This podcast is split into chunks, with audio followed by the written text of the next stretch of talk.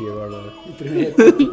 Não, isso tem que ficar. Isso tem que ficar. Pronto, isto é assim, neste momento está um carro a apitar e as vacas decidiram eh, vir ter com o som da buzina e portanto temos 20 e tal vacas numa fila Sim. a correr. Agora acalmaram-se e estão só a desfilar para nós. Ah, Jesus. manifestação da masculinidade não, do boi. Mas aquilo não é uma vaca. É uma vaca, é uma vaca, pois é. Para quem não está a ver, estava uma vaca a tentar montar uma vaca. Só para que fique. Estamos em experiência. Eu vou cantar agora, moço.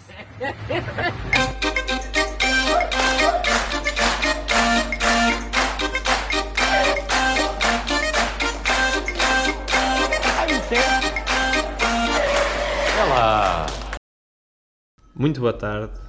Estamos aqui hoje em direto de Arcos, Monte Alegre, com Sílvia Carneiro, a nossa enforcada convidada do dia. Olá, boa tarde.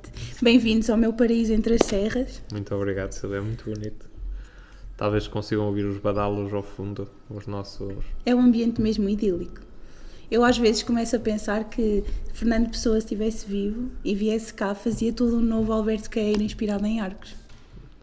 O problema do, do Fernando Pessoa é que era um muito urbano e o Alberto Queiro era mais quase irónico, não?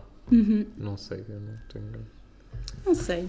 Mas um Miguel Torga. A ideia, a ideia de ter vários eus dentro de nós também acho que inclui essa parte de, do desejo pela harmonia, pela paz, não é? Sim, Que o campo sim, traz. sim. Mas sim, o Miguel Torga. Mas por que não o Bento da Cruz? Também podia Não é? ser. Nosso Sim, sim, escritor local.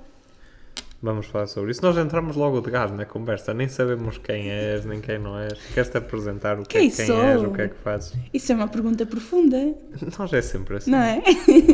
Bem, eh, mas assim, resumidamente, eu sou a Sílvia, pelo menos é assim que me chama. Os meus pais não, não queriam esse nome para mim, não é? Era outro muito pior, Maria dos Prazeres. Portanto, Sílvia é ótimo. E segundo pesquisei naqueles sites manhosos, Sílvia significa filha da floresta. Claro. Por isso eu gosto, de, gosto muito do meu nome, acho que se adequa. Tenho 24 anos, eh, mas acima de tudo acho que aquilo que me define é que nasci e cresci em Arcos. Arcos. Onde é que é Arcos? Para as pessoas que não sabem. Eu já disse Monte Alegre, mas se quiseres fazer uma descrição mais. Pronto. Arcos é uma aldeia situada na freguesia de Servos, que é a freguesia mais oriental do Conselho de Montalegre, no cruzamento com Boticas. Eh, É uma das aldeias mais antigas do Conselho, cheia de histórias. Temos vestígios da Idade do Bronze. Entretanto, teve um- uma grande importância durante o, o período do Império Romano, porque servia de ponto de ligação do, do itinerário da via número 17. E temos imensos vestígios dessa altura também.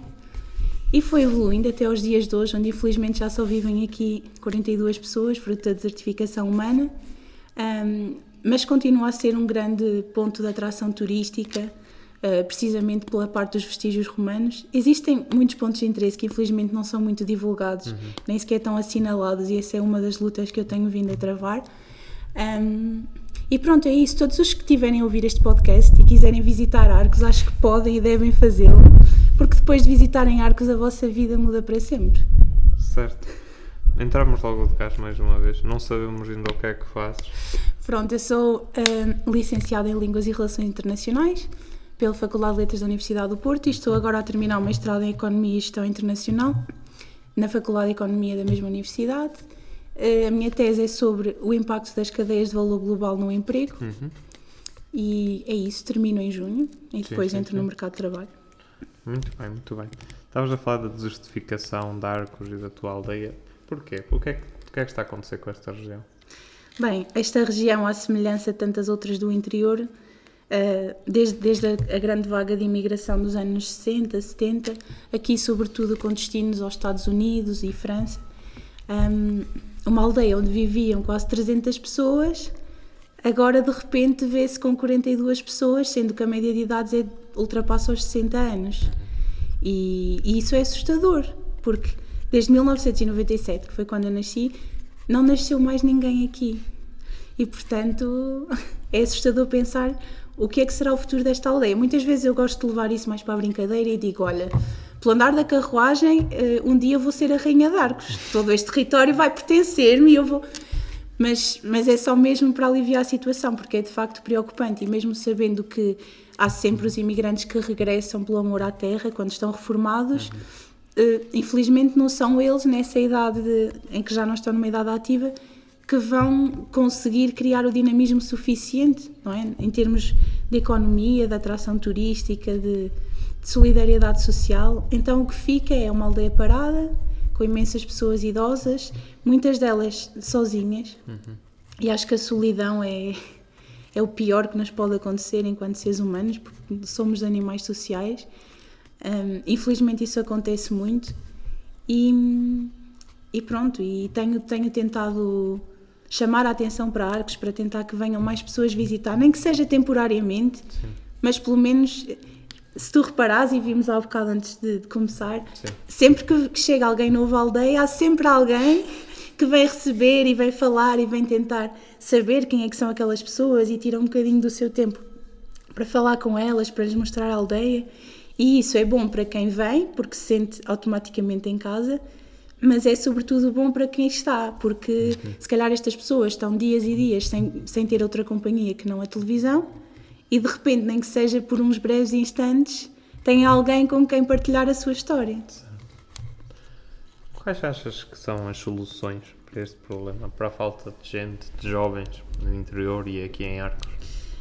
Desde logo, o maior dos problemas é a falta de capacidade de fixação uhum. dos jovens.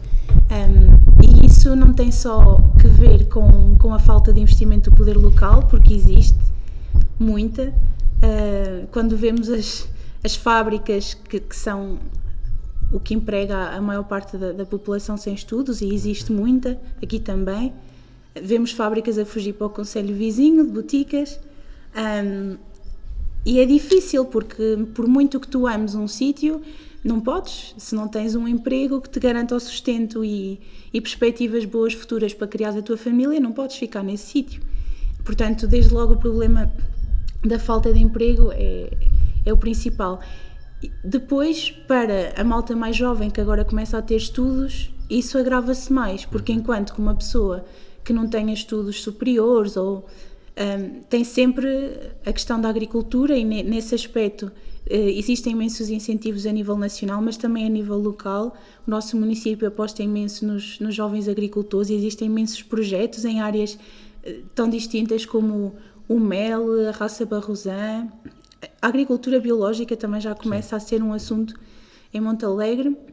Mas lá está, mas é para essa camada, não é? E depois, pronto, depois existem sempre o comércio e o setor dos serviços, mas para quem tem estudos é muito difícil, porque não, não há empresas, não há outros polos de atração de, de, de trabalhadores e fica muito difícil nesse sentido. Depois tem tem o turismo, que é, é um setor fundamental na economia local depois da, uhum. da agricultura e da pecuária, traz, traz muito movimento à economia local, traz rendimento aos comércios que existem, aos, aos alojamentos locais e felizmente são cada vez mais no, no Conselho, que são ofertas muito sedutoras, principalmente para quem está habituado à azáfama da cidade, de repente consegue assim uma tranquilidade no meio rural. Um, mas tudo isto são soluções muito, muito temporárias, que mais uma vez são boas para quem tem comércios locais, mas Sim. novamente para quem tem estudos não, não são uma solução. E é difícil, é ver uma solução para isso é muito difícil e acho que vai, vai demorar muitos anos uh, até se conseguir, porque hoje em dia, por exemplo, dou-te o exemplo de Arcos, eu sou a primeira pessoa de Arcos que vai isto é, que reside aqui habitualmente, felizmente nos nossos imigrantes já tiveram outras oportunidades, mas eu sou a primeira pessoa que, que está a terminar o mestrado. E, portanto, também se não existe muita gente que precise de outro tipo de oferta de emprego, também não se criam, não é? Isto é uma bola de neve que se vai acumulando. Um, e, portanto, o futuro vai ser muito isto: vai ser uhum. casais de meia idade, reformados, que ficam e que, felizmente, os nossos imigrantes têm tido um grande papel na renovação das habitações antigas. E isso é bom porque tu entras e pelo menos não tem aquele aspecto da aldeia abandonada, vê-se que, que há uma preocupação. Um, mas vai ser sempre uma aldeia muito parada enquanto não começarem a vir para cá. E penso que estas soluções têm que passar sempre por atrair para cá casais que estejam interessados em ou em trabalhar remotamente, e agora com o Covid isso foi uma solução que viu-se que resulta. Por exemplo, Bragança teve, teve apoios para, para casais que quisessem ir trabalhar remotamente e tinham descontos a vários níveis. Tem que passar por aí, atrair casais jovens, em idade fértil, que possam vir para aqui, que seja compatível com os seus trabalhos, quer a nível remoto, ou mesmo que tenham interesses na área da agricultura, da pecuária, tanto, porque acho que temos muito potencial, e a partir daí começar a haver mais crianças, mais movimento, de outra forma é, é assustador. Falaste da agricultura. Se há tantos apoios para a agricultura, tantos incentivos, porquê é que há tão pouca gente a dedicar-se à agricultura? Porquê é que há tantas terras abandonadas? Isso é fácil de ver, porque Sim, tu fazes a estrada e há muitas terras. Infelizmente, sim. Aqui, como te estava a dizer há pouco, são cada vez menos os pastores. E, e os que temos, à exceção de um que está na casa dos 30 e pouco, todos os outros estão perto da idade da reforma e, portanto, em princípio, vão deixar de o ser em breve.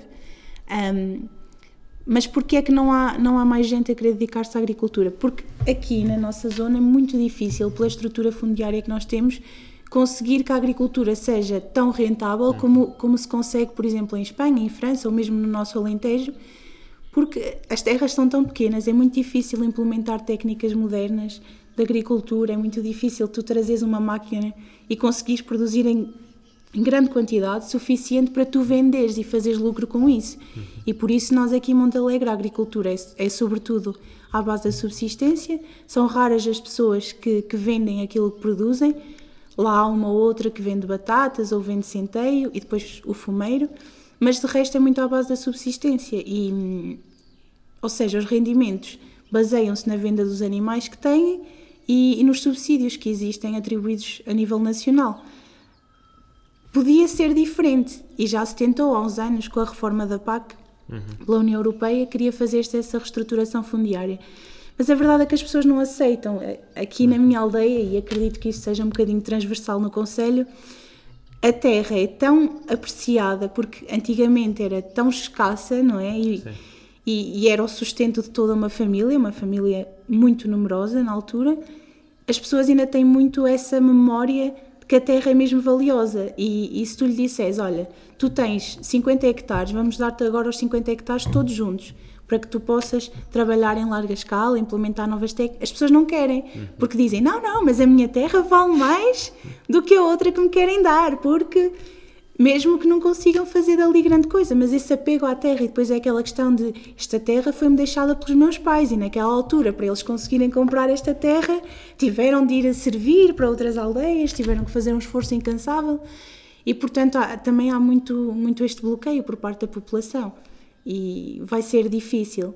Agora, como estava a dizer, hum, em algumas aldeias e mais cedo, que a aldeia da minha mãe já tem isso, começa-se a investir na agricultura biológica Exatamente. acaba Sim. por ser muito interessante e tem muita saída porque as pessoas confiam naquilo que, que estão a consumir, não é? Hum, também temos muito investimento no mel. Esse tipo de negócios que não exigem propriamente uma terra com, com dimensão grande vão funcionando e, e depois existem outros projetos super originais, tipo cogumelos, a partir de borra de café e coisas assim. Isso vai funcionando muito bem no Conselho. Agora, nunca conseguiremos ter uma agricultura nem perto do Alentejo, embora tenhamos solos muito mais férteis e muito mais abundância de água, existe regadio e tudo isso, mas infelizmente não, não dá. Quais, achas que são as barreiras para a implementação da agricultura biológica? Não em grande escala, mas a um, grande, a um maior número de produtores. É assim, primeiro exige muito, muitos certificados, não é? Eh, e essas barreiras administrativas e técnicas são, são um grande entrave. Mas depois acho que tem mais uma vez a ver com a mentalidade. Enquanto que numa cidade em, há cada vez mais este evoluir de mentalidades no sentido de que as pessoas passam a valorizar aquilo que é biológico, eh, existe muito mais a preocupação de ter um estilo de vida saudável. Tu sabes que aqui eh, não há tanto isso, porque, porque as pessoas têm aquela ideia de que, epá, mas, mas eu produzo isto aqui, isto é, isto é biológico. Sim, sim. O próprio conceito de biológico, às vezes eu, eu explico o que é, porque pensa-se que é biológico porque é feito por ti. Sim. Mas os nossos agricultores usam pesticidas, usam imensos químicos, não é? E, E, e existe muito isso, existe, não, não, o que nós, que nós fazemos é super saudável e é super... Então esse entrave também existe muito. E depois, como há tanta gente, mesmo que não seja em larga escala, mas cada pessoa acaba por ter a sua pequena horta onde vai cultivando os legumes e as frutas, então não existe muito aquela coisa, olha, eu vou agora ali àquele produtor comprar legumes, etc. E depois também o preço, não é? Aqui um, o rendimento não é muito elevado, existem exceções, mas se pensarmos na grande maioria da população que é agricultora, um, não se vai dar ao luxo, isto é a expressão que usam, de, de pagar mais se podem pagar menos numa, numa grande superfície comercial. Certo. Mas espero que isso mude, porque o potencial é de facto muito. Estavas a falar dos pesticidas e herbicidas. Ainda há um uso muito generalizado então desses produtos aqui. Muito. Embora, embora o, o, o estrume de, dos animais seja o principal fertilizante usado, uh, sim, acaba por haver, porque, por exemplo, se pensares nas batatas, tens desde logo os pesticidas que são usados para, para os caravelhos, mas depois tens outros, tens, tens o herbicida que é posto na terra também. Uhum. Se no final fores a somar, é uma série de, de químicos que se usam, não é? Não, não tiram, obviamente, a qualidade que a batata barrosã tem, mas não são biológicos, não é? No final, os produtos. Como é que se mudam as mentalidades para mudar essa questão? Mudar mentalidades é. Eu acho, que, eu acho que isto é um processo de muitas e muitas décadas. E, e a mentalidade instalada numa sociedade será sempre a maior barreira à mudança, não é? A pressão é muito grande. Também porque é muito fácil cedermos ao conformismo. Porque é que vamos mudar sim. se estamos bem? Ou se, como diz o português, até se vai andando, não é? Sim, sim. Um, aqui em Trás-os-Montes, por ser. Eh, isso vai mudando porque há cada vez mais, mais pessoas que, que estudam e que abrem a, as suas mentalidades, mas a grande maioria da nossa população ainda tem uma mentalidade muito mais conservadora e muito mais desconfiada, sabes? Sim. Nós temos aqui aquela coisa de confiar desconfiando, não é? Sim. E nós tão depressa abrimos a casa a um desconhecido e damos a merenda, como estamos sempre desconfiados, o que é que aí vem, o que é que e acho que é um bocado isso, quando, quando vem alguém, muitas vezes uh, há imensas sessões de esclarecimento sobre determinados projetos que, que se poderiam implementar, mas há sempre isso, ah, isso é treta, isso é eles que querem é ganhar dinheiro, isso não nos vai trazer nada, também já diziam que X projeto ia ser super bom e no final não foi nada. Existe muito, muito essa desconfiança e acho que só quando começámos a ter uma população mais estudada, uma população mais jovem, mais empreendedora, é que, se, é que vão começar a surgir projetos diferentes que possam fazer uso do potencial que temos. Achas que essa desconfiança face ao que vem de fora ou que é novo tem a ver com um historial de, digamos, de maus tratos por parte do poder central em relação a, a estas regiões? Sim, também vem muito daí. Eu acho, Bem, a maneira como, como nós somos e nós agimos e nos colocamos perante a vida é sempre fruto das nossas experiências passadas, sejam elas quais forem. E neste caso existe isso, essa. Não digo que se sintam inferiores, mas acho uhum. que foram tão marginalizadas ao longo do tempo e tão esquecidas que, que existe isso. E, e, isso também é uma das grandes razões que explica o porquê de haver tanta gente que diz, ai, Salazar é que devia voltar, porque Salazar valorizava o interior e a agricultura. Mas ao mesmo tempo eu acho que também o passado de pobreza, as pessoas que vivem aqui de 60, 70, 80, são pessoas que, que viveram na pobreza, que viveram na fome. Olha, o, o meu pai, que é daqui, uhum. um, eram 10 irmãos. E eu lembro-me que a primeira vez, quando era pequena, que, que ele me foi mostrar a casa onde nasceu e cresceu, a minha primeira impressão foi: epá, mas é só isto? Porque é basicamente uma peça, tem, pronto, tem um quarto e depois tem uma cozinha barra sala, com uma cama. E viviam lá 12 pessoas.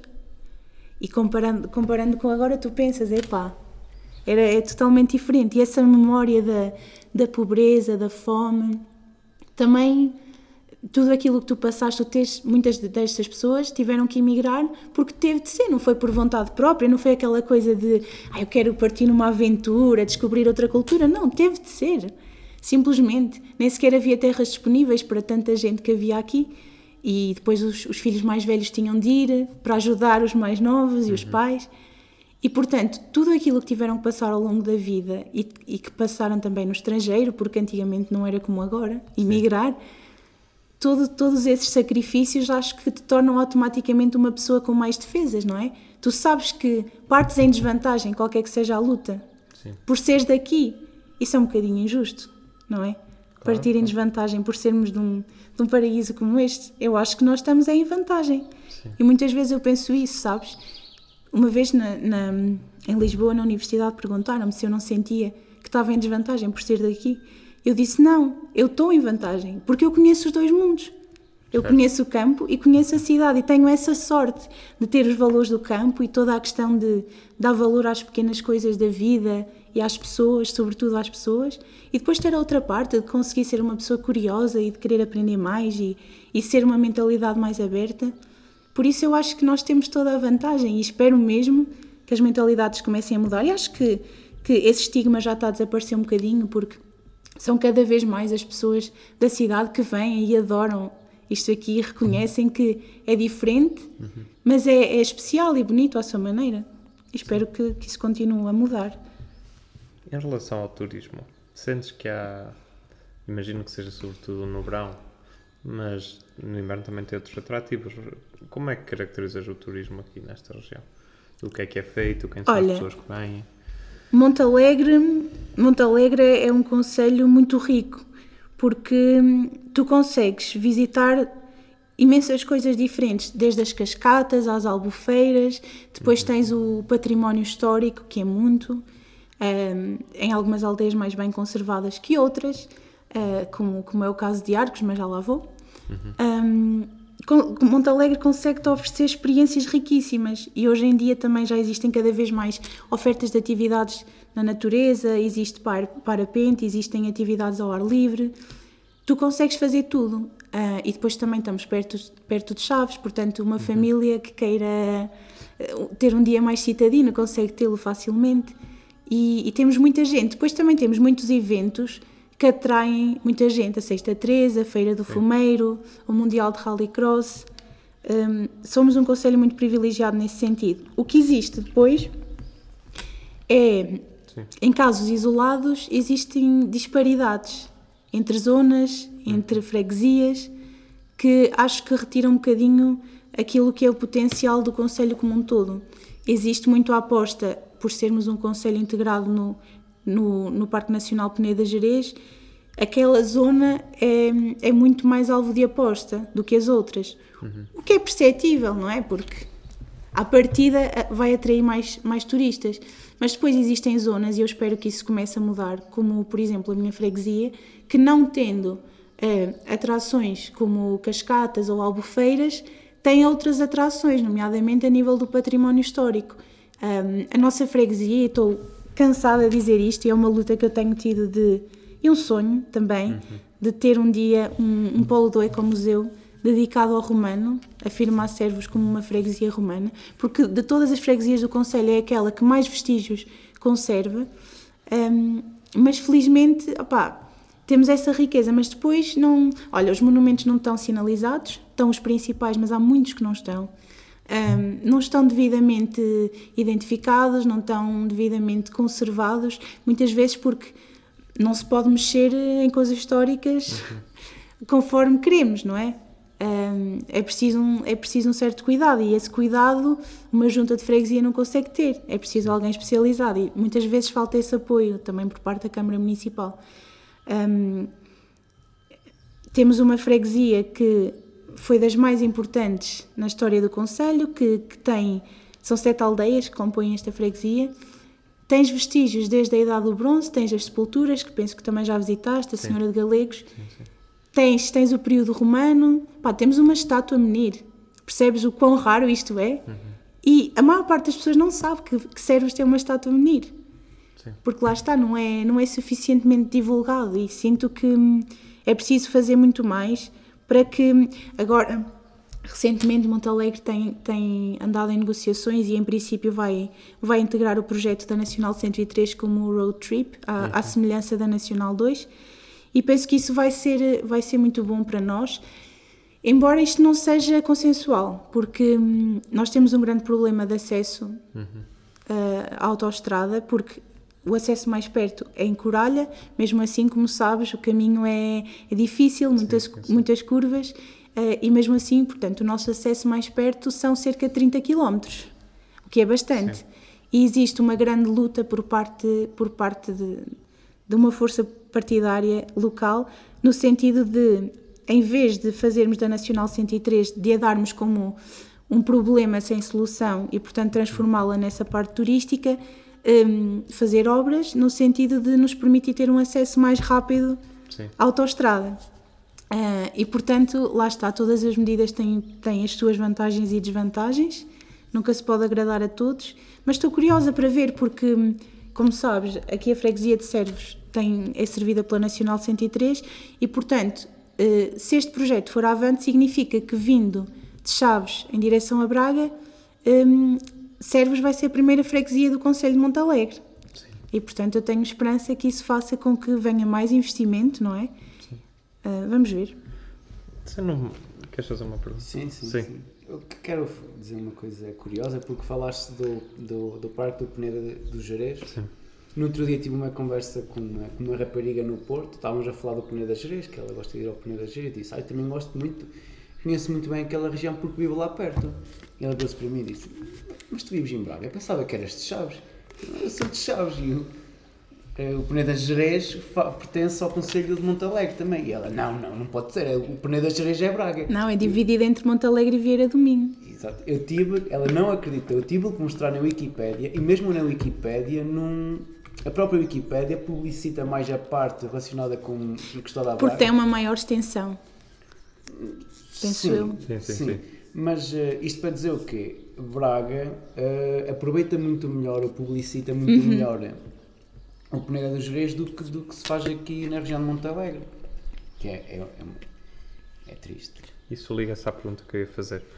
Sendo tanto património, tanto património natural, histórico, cultural, gastronómico, como é, que, como é que se justifica a falta de investimento? Tipo, para onde é que vai o dinheiro então? Da Câmara, de o investimento que deveria estar aí para todas estas áreas. O que é que, que, é que acontece? Bem, hum, quando tens uma quantia de dinheiro para gastar, tens que fazer escolhas, não é? E não podes, não podes investir aquilo que tu desejas. Hum, tem, tem havido um grande investimento, sendo tentando ser justa. Uhum. Uh, tem havido um grande investimento no, no turismo, nessa atração de pessoas e, e a feira do o Rallycross, uhum. só para teres uma noção de comparação, o Rallycross recebe mais investimento do que a agricultura. Portanto, existe, existe. A Sexta 13 é um ex-libris e tem que a trade é mensagem. Sexta-feira 13. Sexta-feira 13, portanto, todas, todas as sextas 13. Uh, o Padre Fontes, que também é, é, uma das grandes figuras do Conselho, um, foi, foi ele o grande precursor desse evento, realiza um evento que é, é místico e junta tudo aquilo, no fundo são rituais que não são bem católicos, não é? É mais do domínio pagão.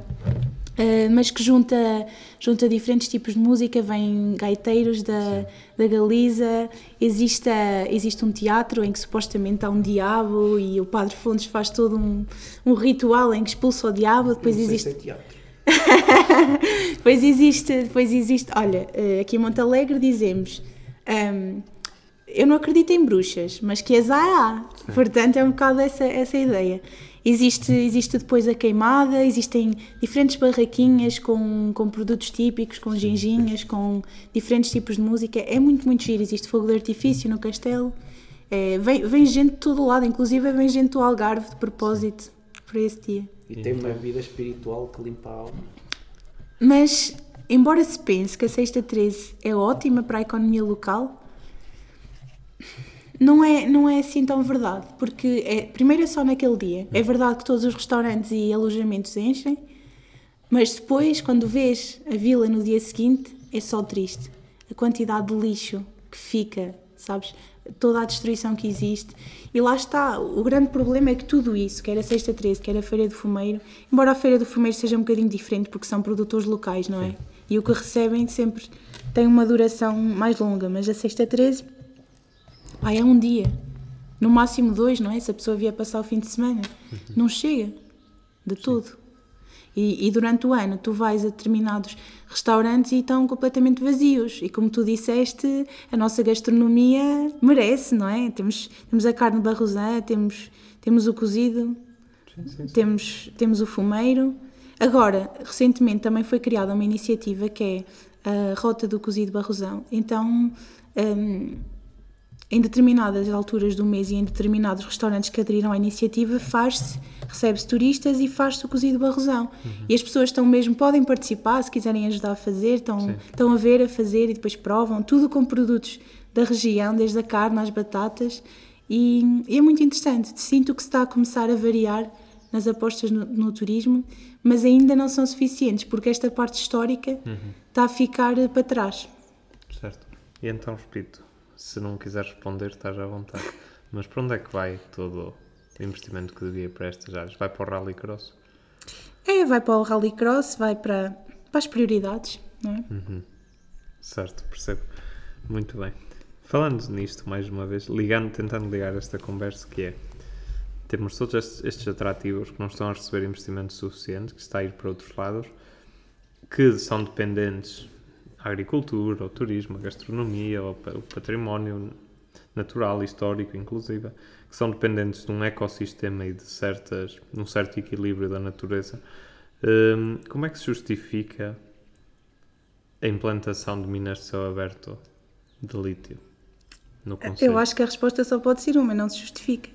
De todo. E, aliás, a vontade da população não é essa. E tem ficado claro nas diversas manifestações e iniciativas, na criação da, da Associação Montalegre com Vida, à semelhança do que aconteceu também em Covas de Barroso.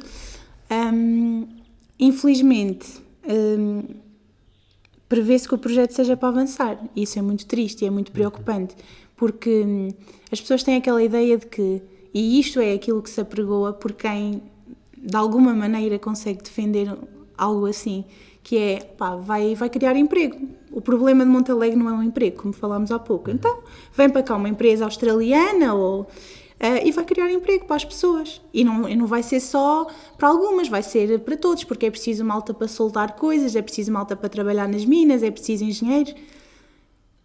O problema é que este projeto de 10 ou 12 anos, ou o que quer que seja, primeiro vai criar um emprego temporário. Provavelmente as pessoas que vão trabalhar lá nem sequer são de Montalegre, uhum. vêm de outro sítio. Um, e depois, acho que nós não podemos justificar tudo à luz da economia. Uh, e não se pode justificar jamais a destruição do nosso património natural, um, da nossa qualidade do ar, que é uma coisa, pá, isto é um tesouro, não é? A qualidade do ar, da água, os nossos solos, quer dizer, a agricultura, que é a atividade principal da, da economia local, de repente os solos que eram usados para a agricultura vão ser usados para a exploração mineira.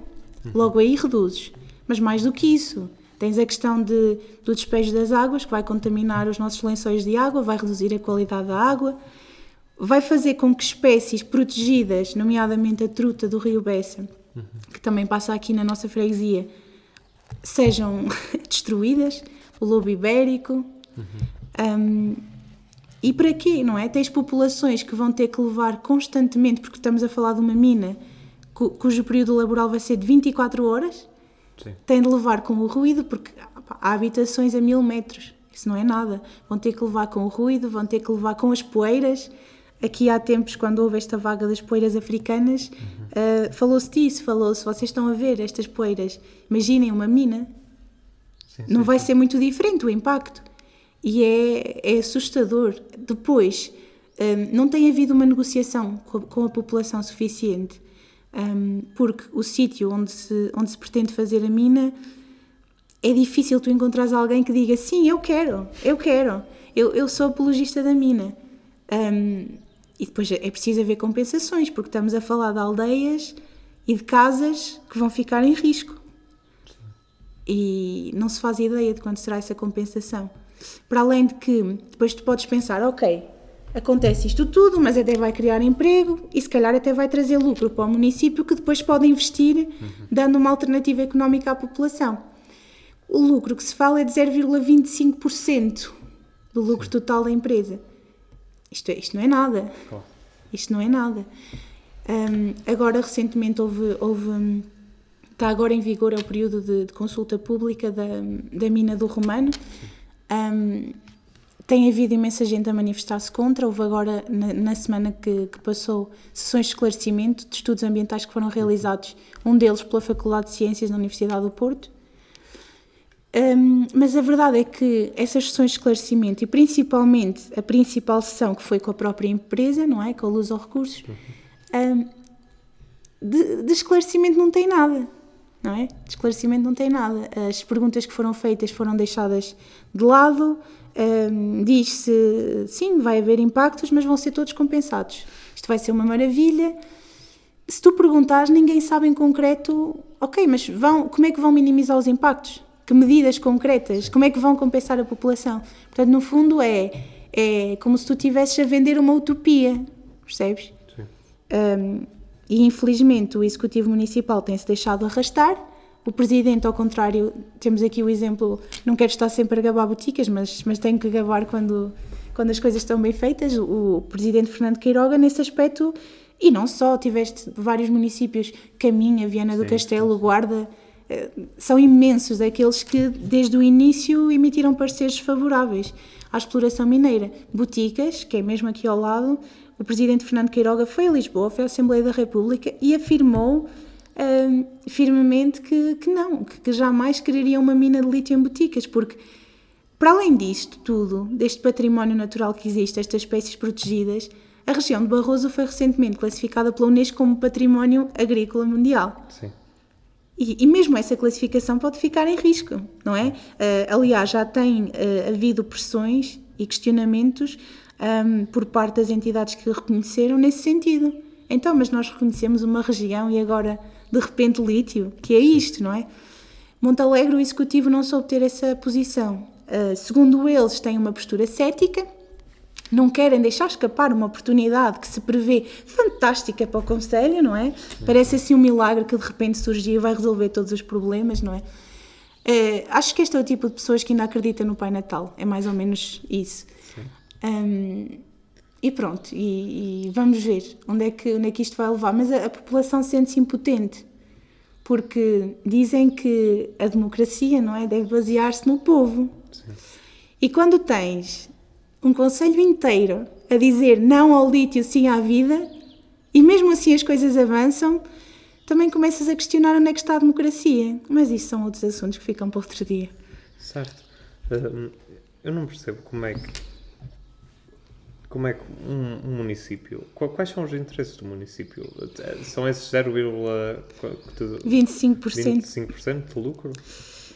É isso que, que motiva a Câmara a ser a favor deste projeto? É sim. Se a Câmara é a favor ou não, atenção. Porque é assim. Eh, depende como acorda, percebes? Se for para o lado direito, é contra. Se for certo. para a esquerda, é a favor. Opa, se acordar de barriga para cima, não sabe. Ainda vai ver o que dizem os, os estudos de impacto ambiental. Portanto, hum, vai-se andando, não é? Um, as intenções pertencem a cada um e nunca sabes aquilo que vai na cabeça de alguém. E eu tento, tento sempre não fazer julgamentos sem, sem saber o que se passa, não é? Sim. Mas, mas acho que tem sido uma postura muito incorreta e espero que, um, se os impactos ambientais efetivamente forem desfavoráveis, que se siga essa linha da, da ação. Mas não sei, já, já se reprovou anteriormente e agora vem novamente, não é? Quer dizer, as eleições autárquicas aconteceram uh, e no dia a seguir foi lançado um novo projeto. Sim. E acredito que não vai parar por aqui, não é? Porque existem, vamos pôr assim, existem muitos interesses económicos por uhum. trás. De quem? Não sei, não é? Tenho várias perguntas. Uma pode ser, não, podem ser mais difíceis, mas. Uh, falaste das eleições autárquicas. No entanto, tenho várias explicações possíveis para isso que gostava que, que comentasses ou que desses a tua opinião, que é, no entanto, o partido que, continu, que, que, deu, que motivou este projeto e que não precisamos, podemos dizer nomes, que foi o PS e que e que, e que foi um dos principais responsáveis, embora no partido PS, no governo do PSD também já houvesse uhum. movimentos em relação a isto, foi um dos principais responsáveis por, por isto e, por, uh, e pela concessão destes projetos e etc. Como é que um partido assim continua, que, que, fez isso, não estou a falar mal do partido, estou a dizer os primeiros factos, como é que continuou a ganhar nas eleições hum, nas eleições autárquicas. Isto significa que, esse- que as minas não é uma questão prioritária quando um, um eleitor eh, Olha, de Montalegre vai votar?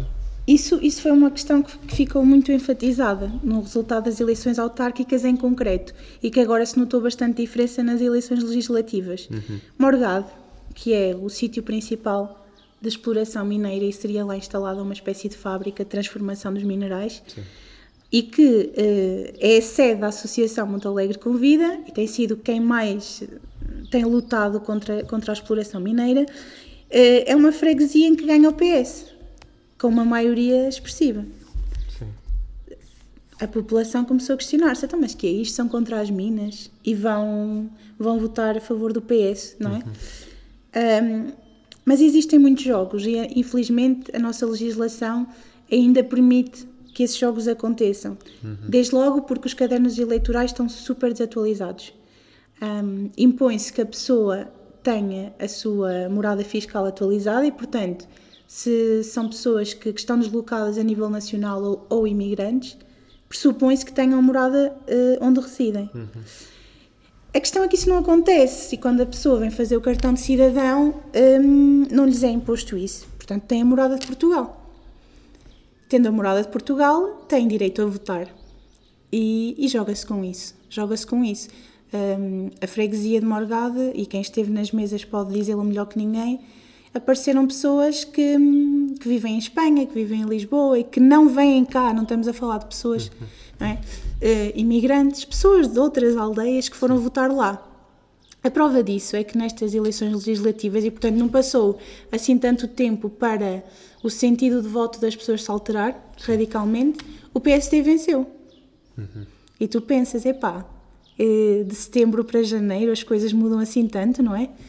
Hum, existem muitos jogos por trás, hum, muitos, muitos mesmo. E hum, muitas vezes questiono isso. Cada vez que falo com alguém, e falo muitas vezes destas questões, a pessoa, epá, eu diria-te que 8 em 10 pessoas dizem eh, este presidente, não digo o restante executivo, mas o presidente em concreto, já não devia estar lá. Porque, pronto, é público que, que esteve envolvido em, em processos de corrupção, Ainda está? Ou...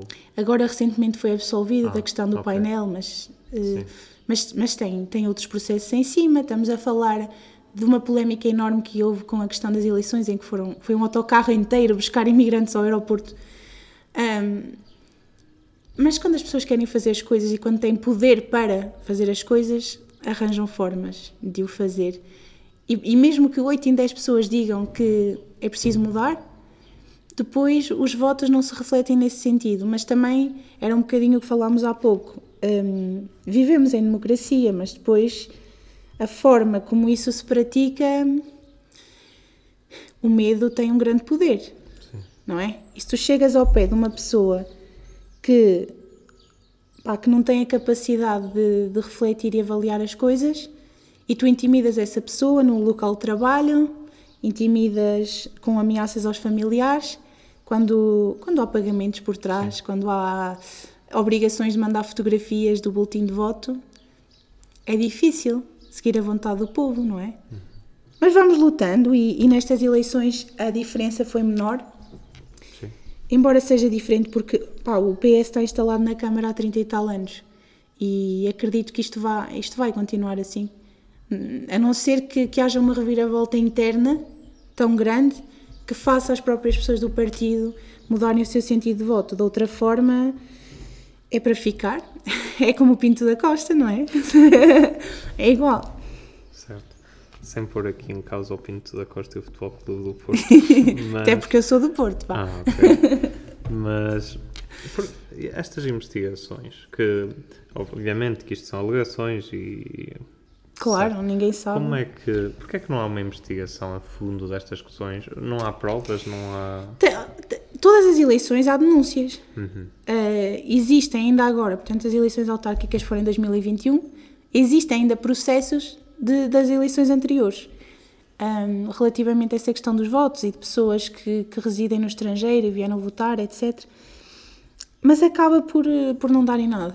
Acaba sempre por não dar em nada. E também eh, todas as outras questões é muito difícil ter provas de alguma coisa, não é? Portanto, as coisas vão se arrastando. E, e estamos como estamos. Certo.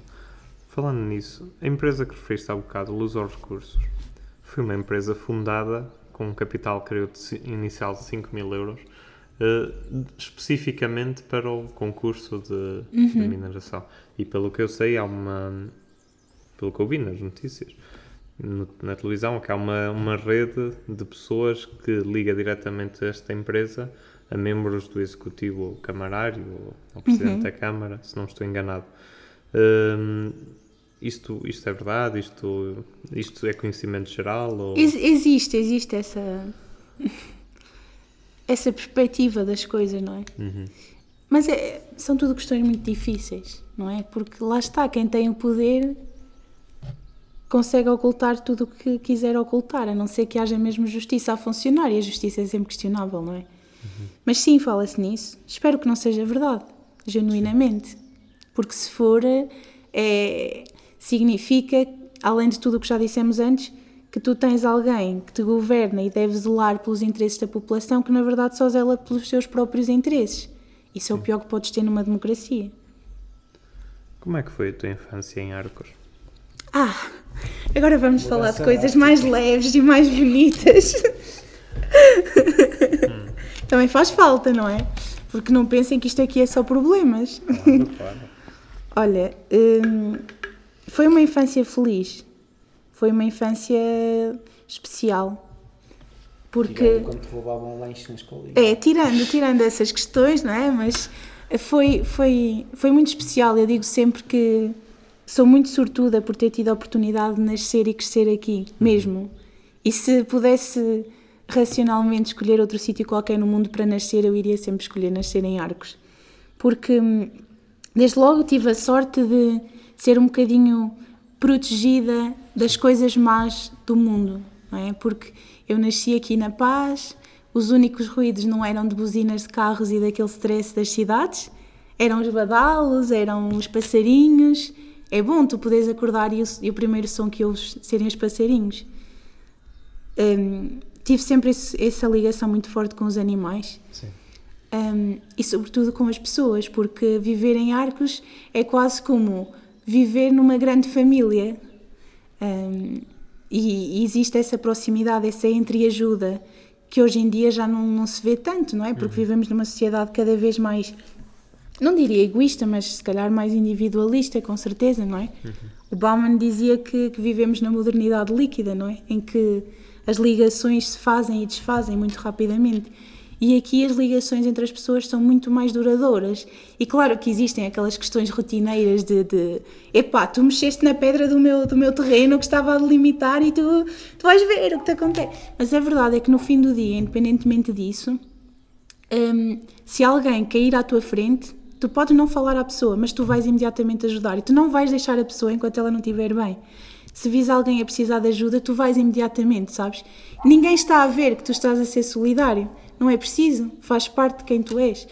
E, e esses valores de, de, não só da entreajuda e da solidariedade, mas também, sobretudo, do, da humildade, sabes? Da simplicidade. Uhum. Um, são valores fundamentais na sociedade em que vivemos, em que parece que o consumismo se apoderou de tal maneira que no final do dia fica difícil tu perceberes quais é que são as prioridades. E o facto de ter nascido e crescido aqui fazem-me saber muito bem quais é que são as prioridades, sabes? E, e sei que se as pessoas que eu amo estiverem bem, tudo o resto é acessório. Eu preciso de dinheiro suficiente para sobreviver, preciso de um teto e pouco mais, sabes? E de saúde. O resto é só o resto, porque, porque é isso. E, e, e depois ter a sorte de, de poder ter esta, esta sabedoria dos mais velhos de, de poder ouvir, sentar-me simplesmente numa tarde uh, a ouvir as histórias deles e tu, tu pões-te a refletir sobre como era e como é agora. E não passaram assim tanto tempo, passaram algumas décadas, mas a sociedade transformou-se de tal maneira e tu questionas e, sobretudo, sentes-te grata porque tive oportunidades que, que os meus pais não tiveram, que os meus avós não tiveram. A questão da educação, não é? Eu hum, por causa do livro, entrevistei aquela que foi professora do meu pai, da primária, professora Joaquina. Um, e uma das coisas que ela me disse e, que, e, e memórias que me recordou foi de que era muito difícil ela conseguir que os alunos se focassem na escola, que, que conseguissem concluir a, a quarta classe, porque uh, havia, naquela altura, havia duas professoras e havia aulas de manhã e de tarde, porque eram bastantes alunos, eram cerca de 60 na década de, com licença, de 70. Uhum. E ela conta-me que ela estava a tentar começar as aulas e via os meninos naqueles terrenos que vemos ali embaixo, Sim. iam lá deitar adubo às terras ou fazer o trabalho que tinham que fazer, já andavam a pé desde as 5 da manhã e depois deixavam ali os baldes ou as enxadas contra o muro da escola, vinham aqui porque eram obrigados, mas estavam aqui meia hora, uma hora e vinham os pais bater à porta, senhora professora, deixe vir o meu filho que nós temos que ir fazer não sei o quê, porque em famílias tão numerosas qualquer par de braços era uhum aí era a prioridade, não é? E eu tive a sorte de, de, da educação já ser vista de outra forma e de muito aquela ideia de poder dar aquilo que não receberam, não é? Em termos de educação, em termos de tudo, não é? Num, nunca passei fome, nunca, nunca passei nenhuma experiência sequer comparável àquilo que eles passaram. E, e poder ter um contacto de. Porque uma coisa é tu, tu ouvires ou leres sobre Sim. isso, não é? Outra coisa é teres a experiência das pessoas, não é? E poder ter, ter isso é.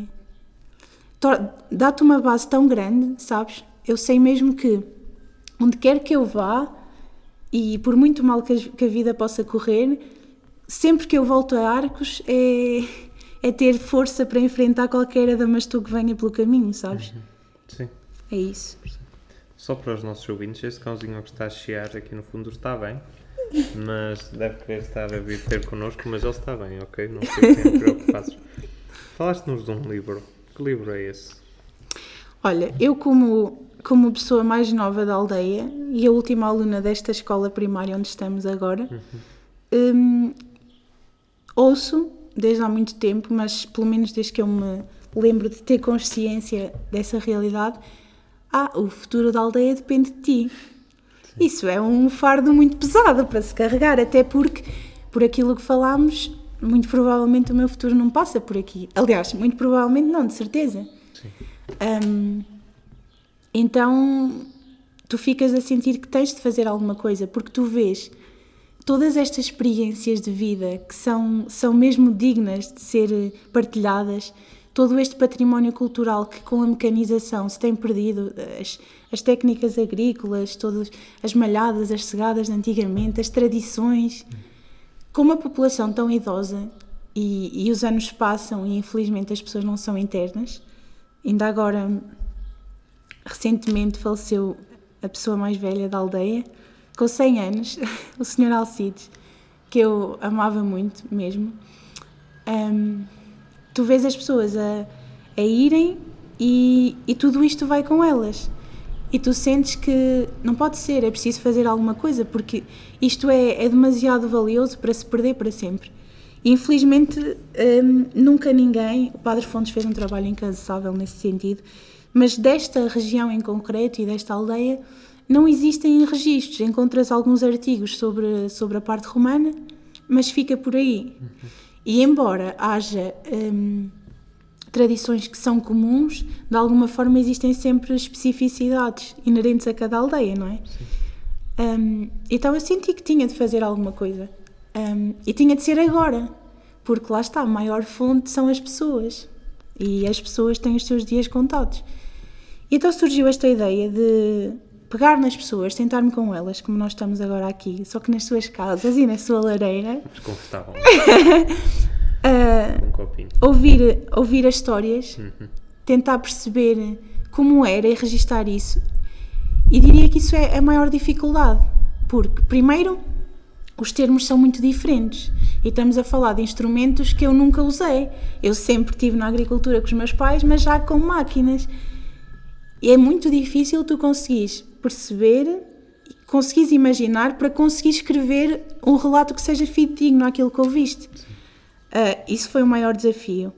De resto, tem sido e foi uma experiência super enriquecedora, mesmo, porque as pessoas reagiram muito bem e faziam questão de, de me contar tudo muito direitinho e depois, um, às vezes as pessoas acham que ah, eu estou a falar e não me estão a entender. Sim, sim.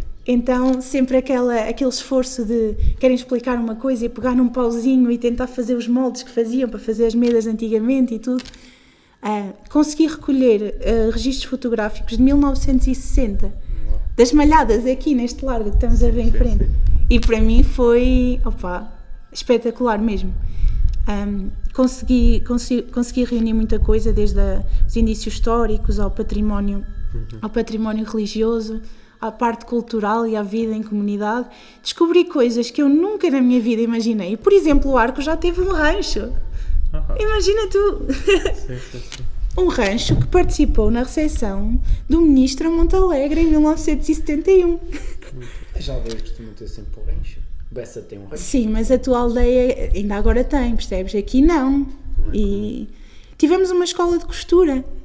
Tipo, opá, coisas que eu nunca na minha vida imaginei e que as pessoas, lá está, porque se calhar não dão o devido valor, também nunca me falaram delas, sabes? Ah, houve ali qualquer coisita e não dão mesmo. E eu também tenho esperança que, além de conseguir que, que isso fique tudo registado, também consiga que as pessoas, ao lerem e entenderem as coisas, consigam valorizá-las mais. Sim. E é isso, e olha, em princípio, no final desta semana vou tê-lo em mãos. Quando é que vai ser o lançamento e onde é que vai ser? Olha, vai ser, vai ser normalmente em agosto, porque é quando volta à comunidade imigrante e eu Claro, quero claro. também tê-los. Hum, e vai ser aqui, Ah, vai está- ser aqui, na escola. estaremos presentes nessa altura. Tem de ser.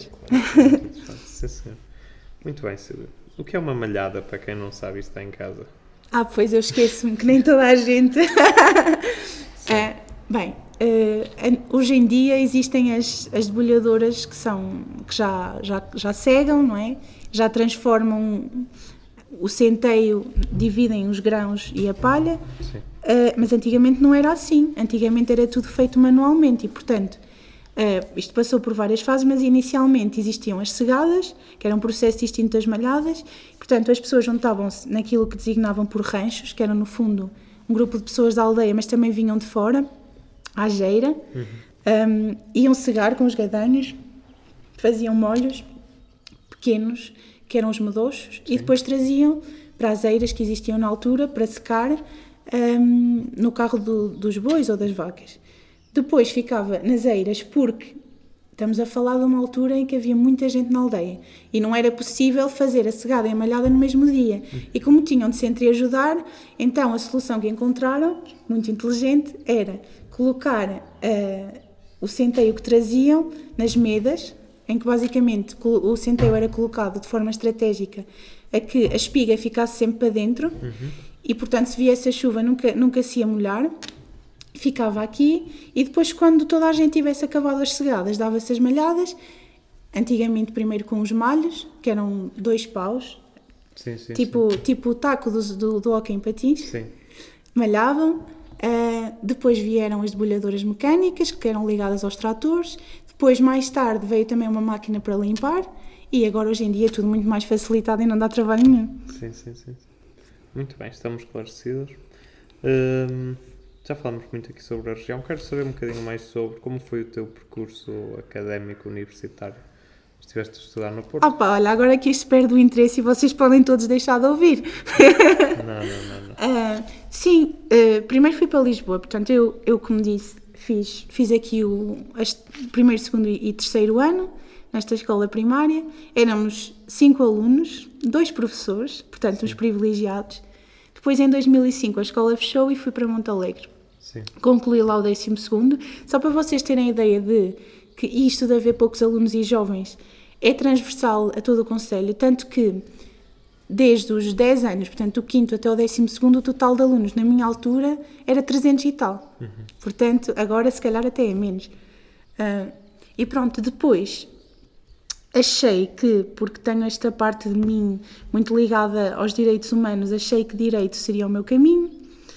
E então fui para Lisboa, para a Universidade Nova, fiz um ano em Direito, mas depois percebes que a prática é muito diferente da teoria e é um mundo muito competitivo, muito tens que ser uma pessoa muito fria para, Sim. para tu te conseguires para conseguir estabelecer um limite entre aquilo que és tu a nível pessoal é aquilo que és tu enquanto profissional e não te deixas afetar pelas causas, que é algo que eu sei que nunca ia conseguir. Então eu decidi, pronto, tenho de mudar. Ahm, na altura era para ter ficado em Lisboa, em Ciência Política e Relações Internacionais, mas decidi que tinha de estar mais perto dos meus pais, na altura estavam a passar uma fase difícil, e descobri Línguas e Relações Internacionais. E foi mesmo aquilo de, opa, pronto, que seja isto, eu até acho que gosto. Foi um bocadinho, sabes? Sim. Foi a minha única opção. Eu voltei-me a candidatar, pude usar os mesmos exames, foi a minha única opção. Pronto, entrei ah, e foi. Eu ia sem expectativas, era mesmo só o curso que importava. Mas eu acho que quando tu estás sem expectativas na vida é quando mais depressa te surpreendes. E então eu acabei por me apaixonar muito pela cidade, mas sobretudo pelas pessoas, porque foi um contraste gigante.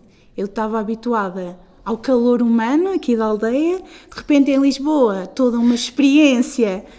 Epá, tive dois ou três amigos que guardo até hoje e que, e que foram a minha base toda, mas a mentalidade das pessoas era muito, muito mais fria, muito mais. Não quero, não quero dizer que isso seja errado, mas pronto, não é tanto para mim. No Porto foi completamente o oposto, o calor humano, mais, mais esta coisa da simplicidade e de não importa de onde vens, mas quem tu és. Em Lisboa eu senti muito preconceito.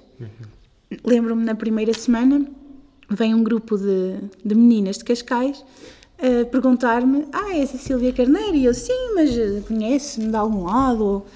E, e há uma que me diz assim: Ah, eh, tu foste a segunda colocada aqui. E eu disse: Sim, fui, mas tipo, o que é que isto importa, não é? Ela diz-me: Mas tu não és de uma aldeia? Eu disse: Sim, sou, mas eu super orgulhosa de ser de uma aldeia. E acho que ela me diz: Epá, mas tu vens de um sítio que só tem calhaus. Como é que tu. E eu, e eu lembro-me que lhe respondi: Olha, realmente tens razão, do sítio de onde eu venho há imensos calhaus. A diferença é que estão no exterior e aparentemente a ti ocuparam o lugar de cérebro, porque é preciso muita pequenez Sim. para dizer uma coisa destas. Ah, nunca me senti muito. Não sentia que pertencia ali de todo. Também a Universidade Nova é muito mais elitista, não é? Certo. No Porto, não. No Porto senti que, que sim, tornou-se a minha segunda casa, conheci pessoas incríveis mesmo. Olha, encontrei-te a ti, É verdade. é que verdade. Foi mesmo aleatório e tenho que contar esta história porque eu acho não me imensa. lembro, provavelmente. Eu acho imensa graça, mas foi no início do ano e, e na reprografia estava imensa gente. Eu estava na fila cá fora eh, e ouvi-te a falar com a Dona Paula. E eu lembro-me que o assunto era a vossa mania de mudar a foto do computador para fotos do Teixeira. Sim. E era um desses episódios. Eu lembro-me que te ouvi a falar e eu estava co- com a Xana e disse: Oh, oh Xana, aquele rapaz ali é de Chaves. E ela: O quê? Oh Silvia, mas tu conheces a pessoa? Eu: Não, eu tenho aquele sotaque, epá, eu tenho a certeza. Eu literalmente dirigi-me a ti e disse: Olha, desculpa, desculpa assim a pergunta mesmo aleatória, mas tu és de Chaves, não é? E, ele, e tu: Sou? Mas, mas tu conheces-me? Eu, tipo, Não, mas eu sabia. E, e depois, quando descobri que a tua família, da parte da mãe, era aqui duas aldeias depois da minha, e o facto de eu poder falar das aldeias e dos sítios e das tradições e ter alguém que soubesse mesmo do que eu estava a falar, tu foste o mais perto de casa que eu senti longe de casa. Ah, E é por isso que serás sempre muito especial para mim. muito obrigado. Neste momento, naquela Faculdade do Porto, confrontar as pessoas como tu és de Chaves já se tornou. Bastante. Fomos nós que criamos isso. Mesmo com pessoas que não são de Chaves. É uma forma de quebrar o gelo. Claro! eu até acho que devia ser universal, tu és de Chaves.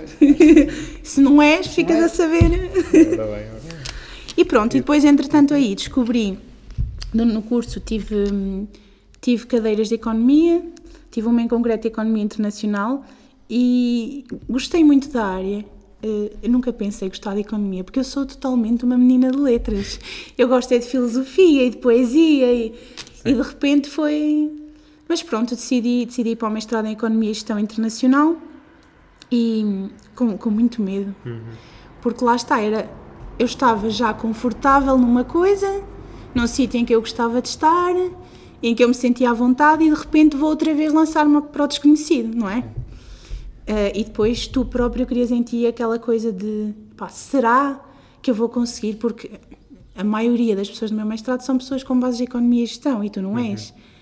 Felizmente não foi assim e foi uma prova de superação pessoal. Uh, tem corrido muito bem, não estou nada arrependido. se me perguntasse, é a tua paixão? Epá, não, porque eu acho que paixão é assim uma palavra muito forte Certo. para descrever algo.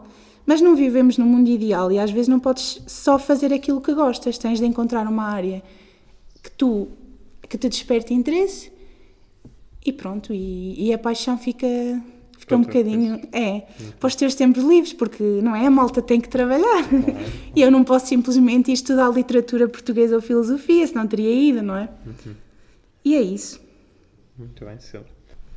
Hum, voltando ao sítio onde estamos, eu acho já referiste isto, mas estamos neste momento a falar na- no pátio, na entrada da, da escola primária de Arcos, da antiga escola primária de Arcos. Eu tenho visto algumas fotografias aqui da aldeia e de uma associação em particular. Vejo muitos convívios e, e sei que tu estás por trás disso em parte. Queres-me falar sobre isso, sobre essa associação? Sim, olha, eh, isso é mais uma forma de eu tentar, de alguma maneira, dinamizar a aldeia. Começou com a página Arcos, um Paraíso entre as Serras, que deu o nome ao livro, e para quem ainda não segue, vão seguir. Acho que sim. Eh, Nós vamos deixar depois no, E depois, depois disso surgiu o livro e entretanto surgiu a ideia de criar uma associação porque era aquilo que eu falava, é tudo muito parado. E as pessoas mais velhas, às vezes, individualmente até à vontade, mas se não houver uma organização coletiva, nunca nada é feito. Claro. Então eu decidi começar a abordar as pessoas individualmente, deixar o bichinho e consegui oficialmente em outubro do ano passado, embora os eventos tivessem eh, ocorrido já desde junho, eh, formar a Associação Cultural e Recreativa de Arcos, que tem sido, tem crescido aos poucos, muito devagarinho. Eh, já temos 100 sócios, Ah, o que é é uma, é uma vitória grande. Ah, e temos o objetivo é mesmo criar momentos de lazer para as pessoas que estão sempre sozinhas ou, ou que não estando sozinhas, pronto, têm uma vida muito monótona, não acontece grande coisa. Também nós estamos perto da, da vila, ah, mas ao mesmo tempo muito longe porque não existem transportes. E, e então a associação o que faz é tenta, a parte cultural tenta pegar em, em pedaços da, da cultura popular, nomeadamente os jogos tradicionais. Sim. Organizámos um torneio de jogos tradicionais, aliás, já do, dois.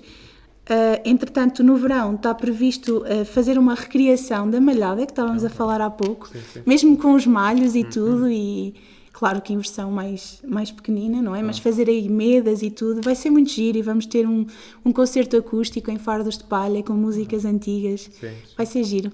Por esse, tem esse lado de, de tentar manter vivas as tradições ou relembrá-las.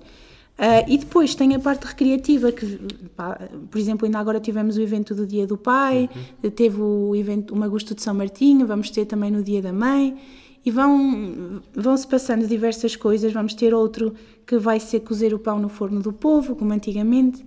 Ah, e sabes, é mais do que o dinheiro que se vai juntando aos poucos para fazer outras coisas, hum, o que me dá mais gosto é ver as pessoas unidas. Porque eu consegui que pessoas que não se falam entre si se juntassem, sabes?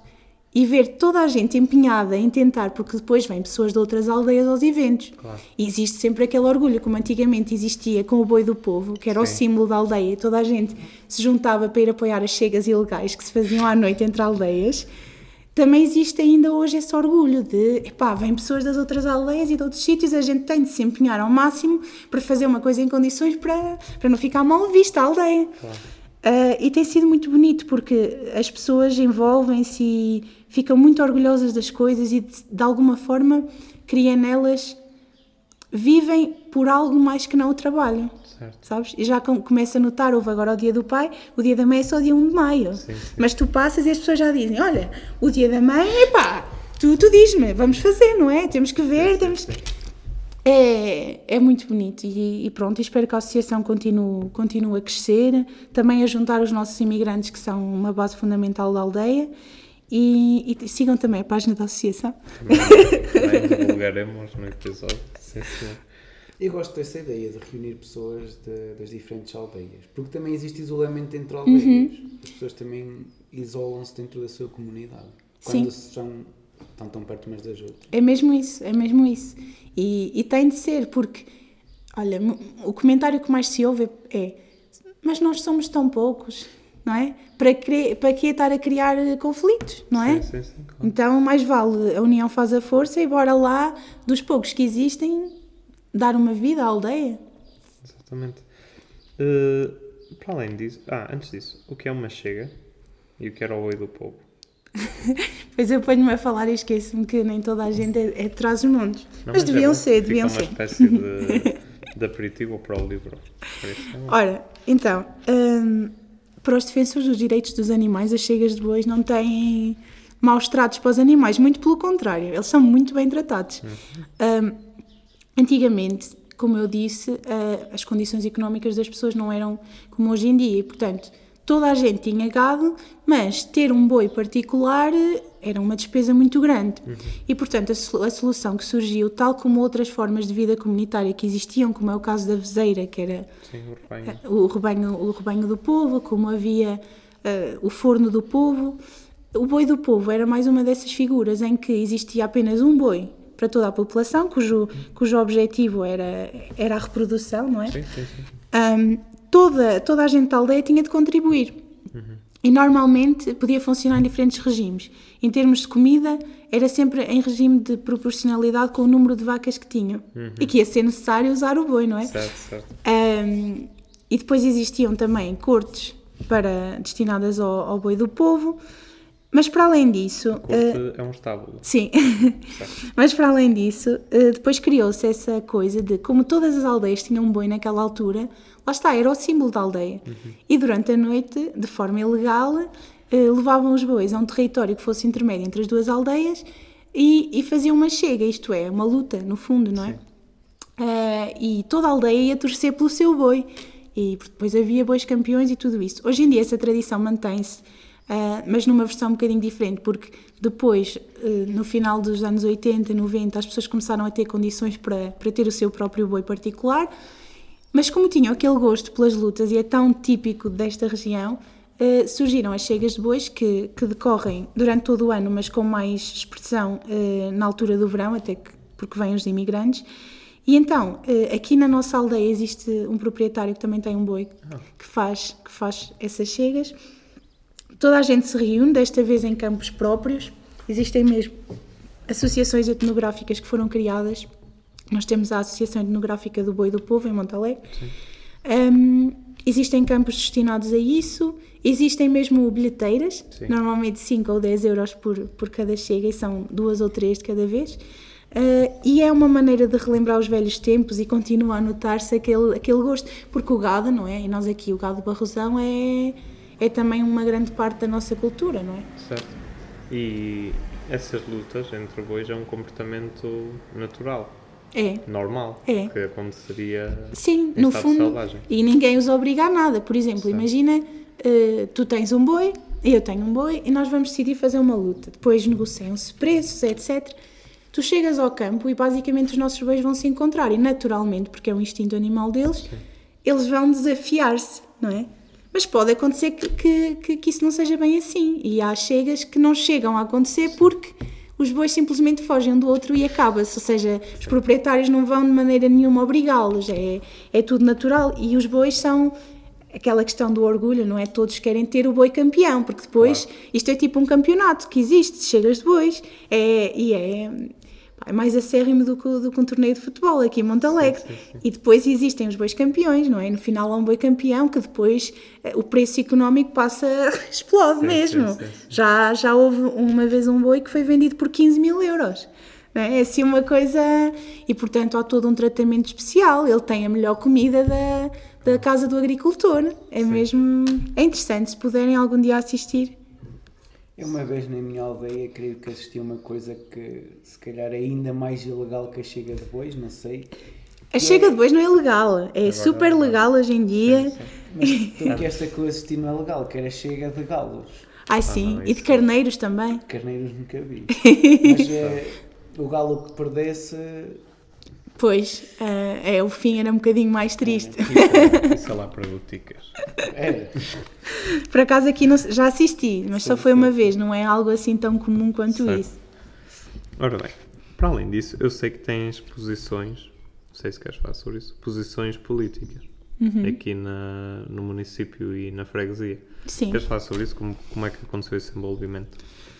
Olha, é mais uma forma. Eu acho que tu, tu, quando tens objetivos e pretendes ser um bocadinho parte da mudança, tens de, estar nos sítios que te dão voz para isso. Não é, eu digo muitas vezes, não é aquelas conversas de café e de falo em casa que estou revoltada com o sistema e depois sento-me no sofá a ver tudo a acontecer, não é? E portanto, como eu não sou assim e acho que temos que agir, eh, decidi envolver-me. Nunca foi algo que eu pensei que viesse a fazer, até porque a política, nos seus primórdios, era algo bonito, não é? Hoje em dia não é bem isso. E depois tem sempre rótulos associados. Claro. Não só ao partido, mas, mas também porque quem está na política é visto como corrupto, etc. Então, desde o início, eu estabeleci para mim mesma que nunca iria aceitar nenhum cargo que, que tivesse uma remuneração associada. Portanto, eu até fui convidada para estar no executivo e eu recusei. Fiquei presidente da Assembleia precisamente por isso, porque eu consigo cumprir o meu objetivo, que é dar voz às causas, mas sem ter a outra parte má associada. Isso é bom, mas também acho que a principal coisa é conseguir um lugar de deputada na Assembleia Municipal. Tem sido muito interessante, desde logo porque sou jovem e não há muitos jovens lá, somos quatro Sim. todos do nosso lado, que gostamos de representar os jovens, Hum, e depois porque são sempre as mesmas coisas a ser discutidas, torna-se cansativo. E há assuntos como sustentabilidade, solidariedade, educação, cultura, nunca são discutidos. E então eu sinto que consigo trazer esses assuntos novos, trazer, tentar ter um bocadinho. O nosso espírito crítico não é só dizer o que está mal, também é ter a capacidade de apontar o que está bem e que deve ser, que deve continuar a, a investir-se. E lá está, levar novas causas, novas ideias e oferecer-me para ser parte da mudança. E tem sido uma experiência muito, muito interessante e sinto que consigo ser ouvida por, por quem efetivamente tem o poder para mudar as coisas. E uma das coisas que, uma das medidas que, que eu insisti muito foi a questão dos transportes que estávamos a falar, que, que são escassos. Só para terem uma ideia, como eu disse, a população é super envelhecida. Para apanhar um autocarro, a pessoa tem de andar no mínimo um quilómetro a pé. Ora, se pensarmos numa pessoa de 60, 70, 80 anos com problemas de saúde, isso é difícil, não é? Para não dizer quase impossível. Depois a pessoa vai e se apanhar o autocarro das 9, só pode voltar às 4 da tarde. Alternativa a isso, porque as pessoas mais velhas não conduzem e muitas delas nem sequer sabem ler ou escrever, não tiveram essa oportunidade, a alternativa é pagar um táxi. Mas um táxi, ida e volta, daqui a Montalegre, que é, que é a nossa vila, ah, fica cerca de 30, 35 euros. Certo. Imagina uma pessoa que tem uma reforma de 200 euros, 100 e tal, 300. É muito. Só para ir comprar medicamentos ou só para ir a uma consulta. Uh, e uma das coisas que eu insisti foi mesmo isso. E, e agora, a partir de abril, vai ser implementado um, um, um sistema alternativo de, de transporte público, que vai ser um mini autocarro a percorrer as sete aldeias da nossa freguesia, de 15 em 15 dias, vai às 8 e pouco, vem ao meio-dia uma, gratuito, tem 20 lugares, o que é suficiente Sim, porque sim, há pouca gente. E acho que já vai fazer uma grande diferença, porque as pessoas podem sempre adaptar as suas agendas no sentido de conseguirem usufruir deste transporte e vai aproximá-las mais dos serviços municipais. E é isso, é, é ser uma voz ativa, não é? Ir Uhum. lutando. Como aqui somos completamente transparentes, eh, é- estás em algum partido específico ou Sim, sim, partido? sim, tô- sou militante do PSD. Ok, ok. Eh, muito bem. Já falamos de imensos temas. Não sei se há algum tema em específico que- em que queiras tocar, que gostasses de falar, ou entramos nas perguntas finais. Eu acho que podemos entrar, que eu já estou Tenho uma coisa a chatinha. Ah, comenta, que comenta. entra nesta parte da conversa. Uma das nossas antigas convidadas, Gilda Figueiredo, que também é aqui da região, falou que Chaves. antigamente, Chaves, na altura dela, havia uma carrinha que passava pelas aldeias e trazia livros para as pessoas. Tendo em conta que essas pessoas tinham dificuldades em ir. Ainda existe, ainda existe aqui em Montalegre. É- a iniciativa chama-se Biblioteca Móvel. Isso mesmo. Passa. Levar livros às pessoas que não sabem ler é um bocadinho. Não estou a falar de livros, mas também era uma. Falaste dos medicamentos. Sim, do- sim. Neste caso é só mesmo para livros, mas a verdade é que a adesão não é, não é muita, porque as pessoas, primeiro, não têm esse hábito, não é? E segundo, muitas delas, nem, como não sabem ler, ou sabendo ler, não conseguem interpretar o que leem. Isso é um grande problema. Por exemplo, chegam cartas e as pessoas não conseguem perceber o que está lá. Também porque a linguagem é, é muito É o caso difícil. É. E as pessoas vêm ter comigo, ou com o presidente, ou com. Olha, podes-me ler esta carta e o que diz e o que. E portanto, é boa a ideia, mas é difícil. Agora, Montalegre aderiu recentemente, foi o primeiro eh, conselho do Distrito de Vila Real a aderir à iniciativa da hum, literacia digital, Eu Sou Digital, e em que basicamente existe um conjunto de pessoas que vai às aldeias, às freguesias, e, e vai tentar aproximar os idosos e, e não só as outras pessoas à tecnologia, para poderem ter mais contacto com os filhos, para poderem aprender a mexer no smartphone e conseguirem fazer uma videochamada. Tem sido giro de ver as pessoas hum, ficam surpreendidos porque do outro lado de um aparelho está o meu filho. Antigamente eu tinha que esperar por cartas, não é? Eu estou a vê-lo, é mesmo ele. E é em direto, ainda por cima, sabes? não é sim, foto. sim. Eh, E esse tipo de iniciativas vão, vão de facto ajudando, sim. Em termos de cultura, também sinto agora com hum, portanto, Montalegre, eh, Chaves, Boticas, todos estes conselhos da nossa CIM do Alto Tâmega eh, juntaram a sua parte turística, não é? Sim. Devem ter Sim, sim, conhecimento sim, disso. Um, e conseguem atrair iniciativas culturais diferentes. Desde logo porque se existe, por exemplo, em Boticas existe um grupo de teatro, um, ainda ontem teve a atuar no auditório de Montalegre. Há esta, também no, no mês passado veio, veio cá um teatro que até era com Sofia Alves e com João Carvalho e tudo gratuito. Um, esperava-se, ou estava-se um bocadinho reticente para saber se as pessoas iam aderir ou não, porque esta coisa de ir ao teatro não é um hábito, nem Claro, tão claro. pouco é. um, e o auditório tem dois pisos, estava cheio, esgotou completamente. E é prova de que Montalegre quer e precisa de cultura nas suas diferentes formas: teatro, dança, canto. É, existem, existem várias associações à semelhança desta no Conselho. A Câmara financia quem se candidata a, a apoios, um, nomeadamente em termos do, do jogo do pau, eh, na- em Salto, depois tens em Pitões das Júnias os gaiteiros também. Pronto, esse tipo de, de- de iniciativas em termos de aldeias e freguesias existem muitas. Mas depois é preciso trazer mais, porque a Vila de Montalegre, ao fim de semana, é uma vila fantasma Sim.